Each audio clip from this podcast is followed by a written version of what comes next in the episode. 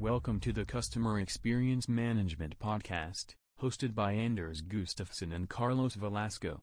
In this episode, Carlos interviews William Woodall, the creator of Entheos AI, an NFT project of AI generated art in the Cardano blockchain.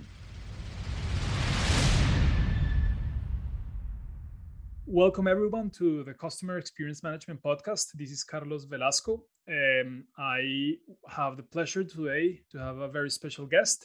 Uh, his name is William, and he's the creator of Entheos AI, an NFT project of AI generated art in the Cardano blockchain. So, in the past podcasts, we have been talking about digital transformations. We have uh, been talking about artificial intelligence, uh, Internet of Things, and uh, mixed reality.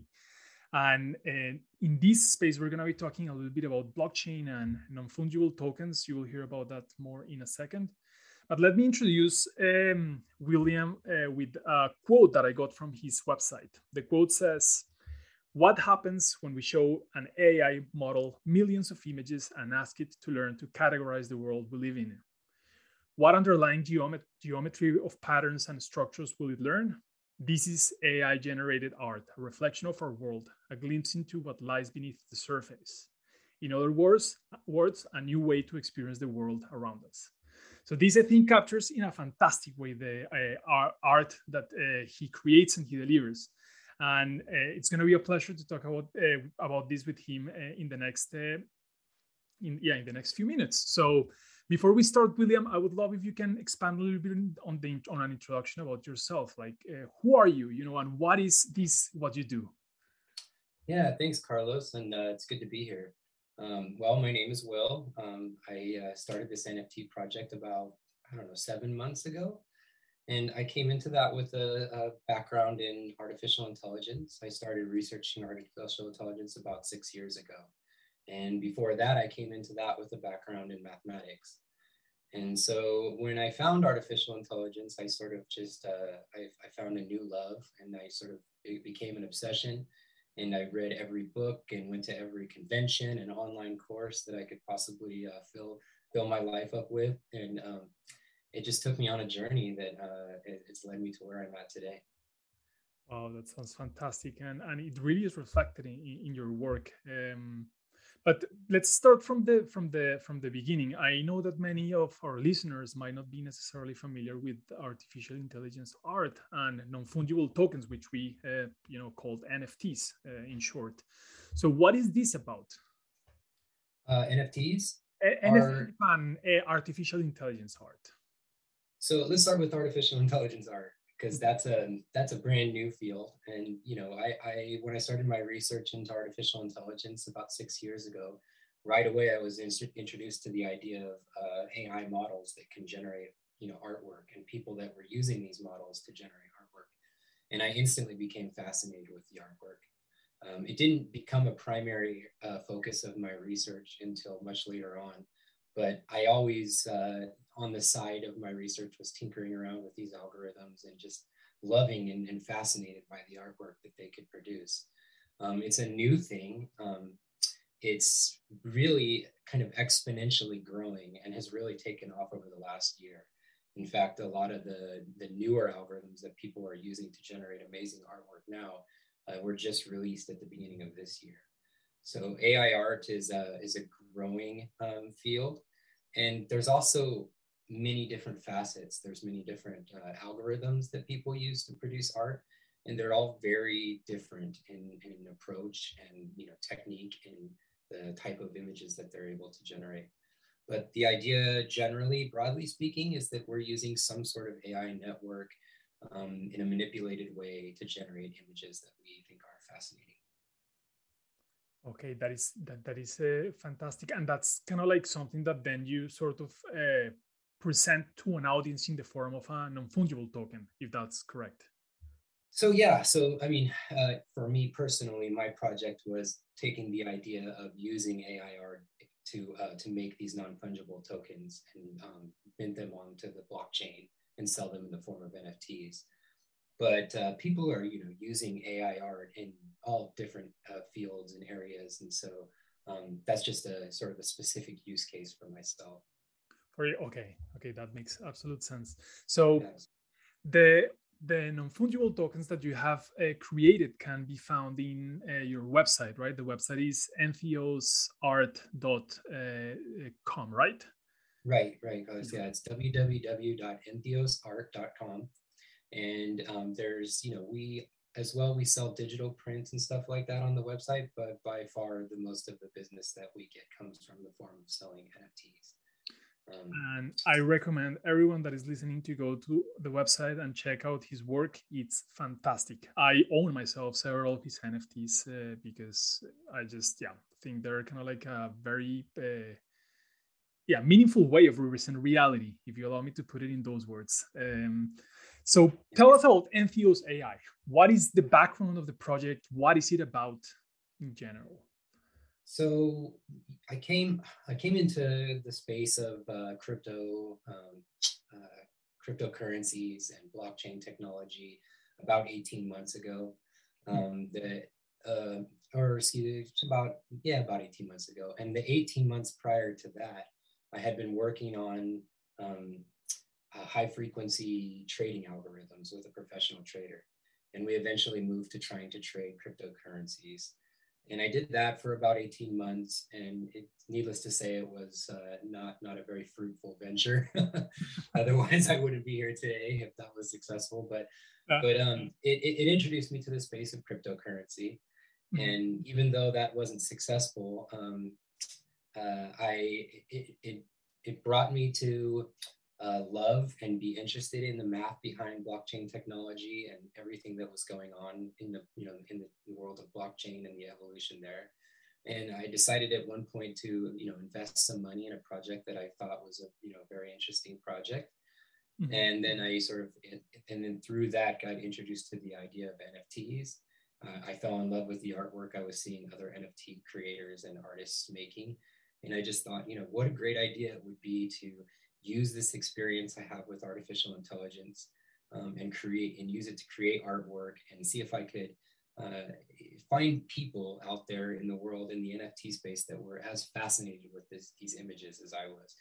Because up until that point, um, you know, in my day to day life outside of the digital realm, I didn't really know a lot of people found the artwork as fascinating as I did. So I was sort of unsure if people were going to be as interested in it as I was. So I was yeah, so I was pleasantly surprised to see the engagement in the community and to find the support. And, and it just sort of, as I saw the community growing and I got the great feedback, I just sort of put more and more energy into the project and it just grew from there. Yeah, and I can see that your Discord channel is very active. You know, you have a lot of people really commenting and super engaged in discussing and you know, uh, kind of like finding new ways to appreciate uh, the art that that, that you uh, develop. So that's that's super nice. So how would you define the experience that Entheos AI uh, delivers, like the art experience? I think it's very immersive. You know, it's very meaningful in a way, but uh, it's very abstract at the same time. So I don't know. What can you say about the experience that you deliver? Right. Um, well, I, I, guess it sort of depends on your perspective. It it would probably definitely be described as abstract art. Some people call it surreal. Um, some of the art, you know, we it's evolving and we cha- it changes over time. But especially our earlier works are very abstract and what you might call like surreal surrealism. And I think that's because the artwork uh, tends to speak because of the nature of how it's created using artificial intelligence. Um, the artwork tends to speak to the subconscious mind and there's some interesting reasons uh, as to why that or as to why i believe that may that may be. You know what? Like from from my own research one of the things that we do is to see how people associate information across the senses in surprising ways. So sometimes i for example show people a round shape and an angular shape and i ask them which one is the sweet one? Which one corresponds to a sweet taste Mm-hmm. And it's a very intuitive question, but most people would say the round shape is sweeter. It doesn't make much sense if you try to explain it, but that's an association that people make all around the world. And I think that your art, in a ways, in a way, sort of captures that unconscious, as you call it, like those implicit learning processes that we go through when we are experiencing the world around us. Right. Yeah. So you you, um, you sort of opened with that interesting quote about um, AI models and the way they learn to categorize the world. And um, an interesting thing about the way AI models learn to, to uh, in the process of training, when they're learning to categorize the world around us, they do sort of learn an underlying structure or a, you know, a, mathematical geometry that sort of makes up the patterns and the visual aspects of what we see in the universe around us. And um, I think that what's really interesting is that these um, these models that they're they're sort of showing us, they're giving us some insight into to what those what that you know those underlying patterns of that structure might be. And in that way they sort of we can relate to it on a subconscious level. I mean these types of things happened all around us right? Like marketing experts are really really good at this and people that design products and um, do commercials will you know there's an, this is an area of research where they they study these things and they know that if they um, entice us with certain colors or patterns or um, you know that we maybe aren't aware of but our subconscious minds uh, they can sort of pick up on uh, what our subconscious minds are um, you know attracted to or uh, can sort of manipulate uh, the subconscious mind in that way something that is coming to mind. While you're saying that is that in a way through your art artwork we can actually learn something about ourselves. And i think that's one of the reasons why i'm very uh, engaged with it because it really captures you know again what you say like these patterns this sort of way that we relate to the world and it represents it visually which is yeah interesting. Yeah. Yeah you're absolutely right. In a, in a way it's sort of uh, so i always like to say that you know the more you learn about ai art the more you learn about the algorithms and the math behind what's going on to create the art the more fascinating the art becomes it does two things. One, it demystifies the idea of artificial intelligence for us because, you know, at, the, at its core, it's just a bunch of mathematical uh, functions. Mm-hmm. But on the other side of it, it, it helps you understand what's fascinating about how the AI is generating the art that relates to the human aspect. In other words, what is it reflecting to uh, back to us about our own human experience? And so you know the more you learn about this the more that you learn to see that the ai is basically giving us insight into you know these characteristics about our human experience wow you know like the next question i think you are answering uh, kind of like the next question that i had prepared for this which is you know i, I many people when we are talking about uh, art as well as art in the context of non-fungible tokens they are sort of uh, wondering what is the value of a non-fungible token? If you can download an, an, image you know from the internet why would you pay for it and stuff like that? But i guess all the storytelling that you're just showing me you know in these in these last uh, sentences that you have been describing at least for me explain why there is value in in the non-fungible tokens of the artwork for example that you produce but one of the questions that i wanted to also hear what you think about is what gives value to the non-fungible tokens uh, that you create and in general to yeah. tokens? Yeah. Great great question carlos. You know um the the way that i try to describe nfts to people that are outside of the world of nfts um, is that it's sort of at its core it's just a a way to authenticate a signature by an art by an artist right it's a digital authentication um, using the math of cryptography to hmm. sort of authenticate a signature. So you could imagine in the time of Picasso, if Picasso had a way to digitally, mathematically authenticate a piece of art, um, you wouldn't be able to nowadays uh, fake a picture that he created, right? Mm-hmm. So um, and there are people experts right that can look at a picasso and you know use uh, dating technology and they're really good at looking at the paint and all that stuff and they could maybe authenticate the piece for you. But if somebody was if, if, conceivably if somebody was really really good at making a fake they might be able to fool you and sell you a piece of art that wasn't real right? Yeah. So so an NFT is a way of using modern technology, the blockchain, and you know this cryptography, this math that we have that to authenticate a piece. And so it's like a digital way of signing it and saying that yes, for sure, uh, Entheos AI made this artwork, and there's no other way to fake this piece. That makes absolute sense, and I've I've heard some people drawing a parallel with the you know like actual actual paintings that you find in a museum, for example. You know, you can actually take a picture and print it and hang it, but it's not going to be the same as actually owning the actual piece, right? So in a way, right. through this uh, way that you're mentioning, you can actually authenticate this and make sure that it's actually you know coming from somewhere, right? Yeah, I mean, you speak you speak about that's that tends to be another human experience, right? We mm-hmm. we for some reason like the idea that we own the original, right? There's great value in knowing that you have the uh, true piece of um, you know clothing that was worn in a movie uh, or a the authentic uh, baseball court or, or, a signature from some famous person. Um, if somebody gives you a picture of that signature for some reason, that doesn't, you know, have the value. It doesn't have the actual value, right? Yeah. Right. We like knowing that we're touching the authentic. The, there's sort of an, an attraction to authentic, uh, to genuine authentication. So. Yeah, no, that that makes uh, uh, absolute sense, and that gives uh, kind of like a very good that's a very good way of operationalizing the value that NFTs have in the context of art. Right. Okay, so no, I think you have been answering the questions that I've had, but um, I have two final questions that I would like to ask you uh, for this for this podcast, if you don't mind. The first one is, what do you see as as uh, the future of uh, uh NFTs in artificial intelligence art, mm-hmm. and second, in particular, in your art?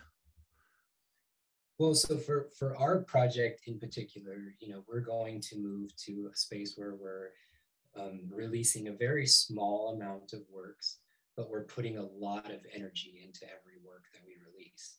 So mm-hmm. you know, we've we've moved from a, a series where we've released thousands of images out to the community, and we want we did that because we wanted these NFTs to be generally accessible to everybody.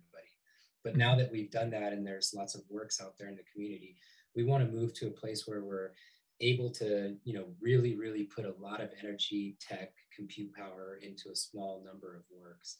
And i'm excited about that because that's going to allow us to do a lot more interesting work moving into the future.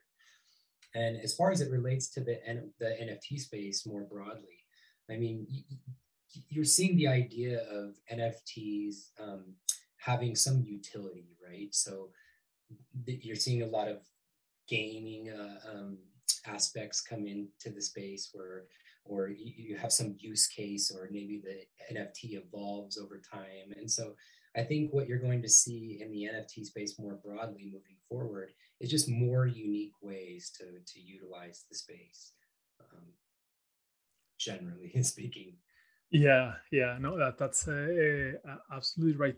Sorry, I'm just wondering about the the, the upcoming pieces that you're mentioning, uh, and this is also like a personal curiosity. So you know, like now there are several um, pieces out there, as you said. So we, uh, uh, uh, what kind of numbers are we talking in the upcoming projects? So for for my project, you mean? For your project, yeah. Yeah, so over the next six months to a year, we're going to move into what we call a collector's series. Mm-hmm. They're going to be in releases of 250 pieces at a time. Okay. But the 250 pieces are really just going to be um, 25 sets of 10, and each set of 10 will be of the same image. So we're going to release like you know one of 10, two of 10 of each of each image, 10 collectibles of the same. And I'm saying image, but they're most likely going to be some type of dynamic animation. And mm-hmm. we've talked about the idea of using AI generated sounds and oh, wow. AI generated soundscapes with um, you know using AI generated um, uh, music composed with these AI generated sounds. And so we have lots of interesting ideas and, and ways that we're going to be using the tech. But we'll say each NFT, each collectible in the set of 25 will be a, a, a really unique um, piece created using some, you know, some interesting uh, AI technology that sounds surreal and i love the idea of uh, sounds and soundscapes uh, on top of the images uh, i've seen in the discord channel that there are some people that say like hey you have to listen to this music while you're watching the pieces of Entheos ai and it's just become so immersive it's just so powerful the the, the experience. Uh, you know like i was watching uh, one of your pieces the other day with music with somebody and and i heard this person saying it's almost like an spiritual experience it's just so immersive that you kind of like feel like ah, sort of like right. higher yeah sound is a very important you know aspect of our sensory perception right so, um, i think we tend to think of ourselves as very visually oriented but mm. we don't really for some whatever reason you know back to sort of like our experience we don't experience uh, the importance that sound uh, brings to our you know, our perception.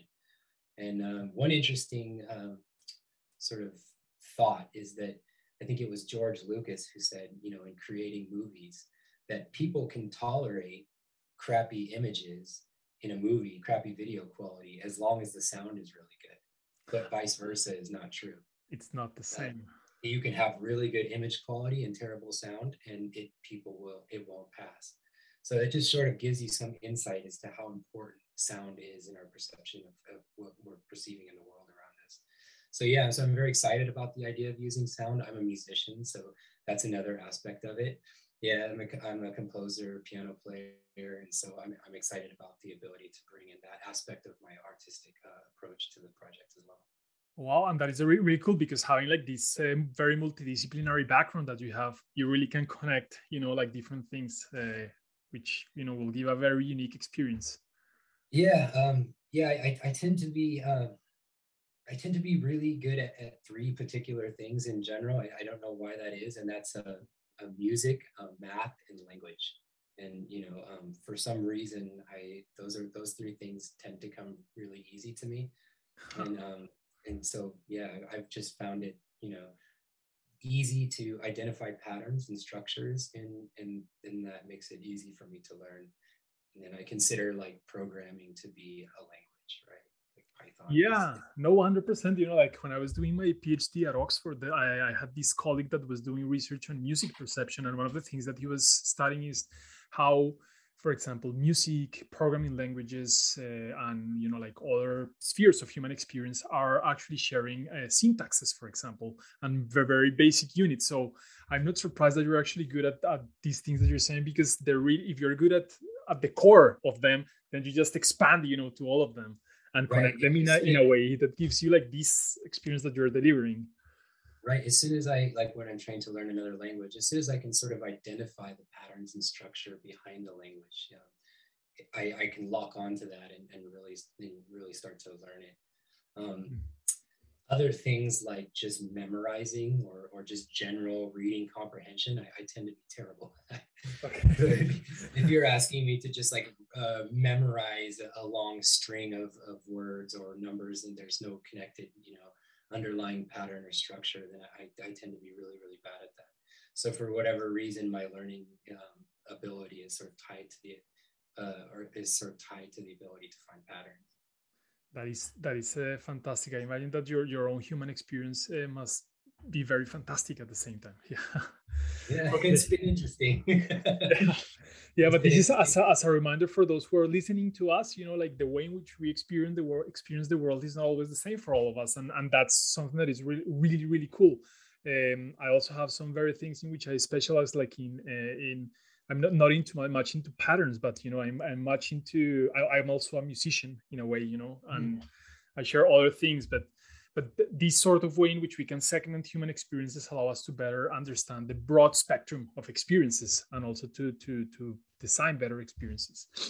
So I want to ask you one final question uh, that I'm asking to all the people that we have in the podcast, and this is uh, perhaps a, a, a, yeah a question that is uh, very subjective, but you know many of the people that listen to the podcast uh, are working in the experience design economy so they're kind of like designing experiences for other people so mm-hmm. my question is from your work what can you suggest to people that are designing experiences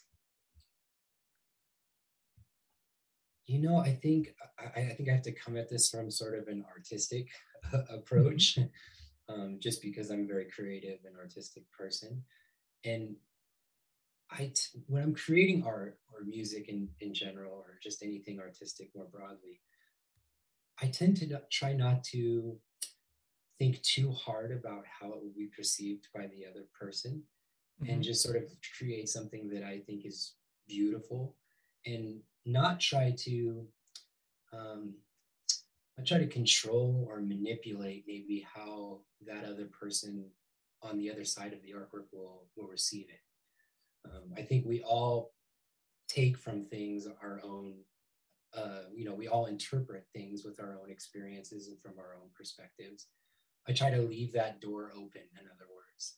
I think the best poetry is the poetry where the the message behind the poem is not necessarily easy easily decipherable and maybe it has different meanings to different people um, so at the same time as you're trying to create something beautiful and something that other people will relate to and find fascinating i try to leave the door open to the possibilities of the different ways that it can be interpreted um, mm. i don't know if that's the best that's the no best that answer. answers that answer is it, resonates a lot and, and i i really like the, the artistic perspective in it i remember the, the first time that i went to or one of the first times that I went to a museum with a friend that is an artist, he told, uh, you know, like there are many pieces of art that I didn't like in the museum. One of the things that he was telling me is just stop focusing on whether you like it or not, just focus on what you feel about them. And that's when I connected with the art because it, it, doesn't matter if I like it or not. If I focus on what is making me feel in the sort of experience that it's kind of like creating in me, then the artist is achieving something and I am achieving something out of the piece as well, right? Absolutely. Let the artwork that you're creating be bigger than yourself, right? Be a vessel for that uh, creative nature to sort of pass through you, you know, channel it. But the more you try to manipulate and control how it will re- be received by the audience, I think you're the more you limit the the prospects or, or the the uh, the possibilities that the artwork can bring. Well, this is excellent. Uh, thank you very much, William, uh, for your time. Uh, this has been a very uh, nice chat, and uh, I already look forward to your upcoming work. Work. Um, I would like to uh, remind everyone again. Please visit his website, com. Uh, there you can access some of the pieces that he has created and keep updated on the upcoming projects. So thank yeah, you, Liam. Yeah. And, and if you're part of the Discord community, if anybody is on Discord, you know, pop into our Discord or, or or find me on Twitter. Um, you know, my my handle on Twitter is at Entheos AI, and it's just a great way because the website can be you know sort of disconnected. Um, mm-hmm. If you're able to find us on Twitter or hop into the Discord, it's just such a great community. Um, there's people on there from all over the world, um, almost any hour of the day. We have a yeah. huge community of people that are incredibly helpful. They love to help people learn. They're all supportive. We've made really good friends on there. So if you're able and if you have Discord, um, please uh, pop into the Discord and join the community. That sounds excellent. Actually, uh, I'm going to tag you once we publish uh, this podcast on, and everyone that is listening will be able to uh, connect with your Twitter account and your Discord uh, if you're interested. So, okay, William, thank you so much again, um, mm-hmm. and yeah, it was a pleasure to to meet you as well. Yeah, thank you.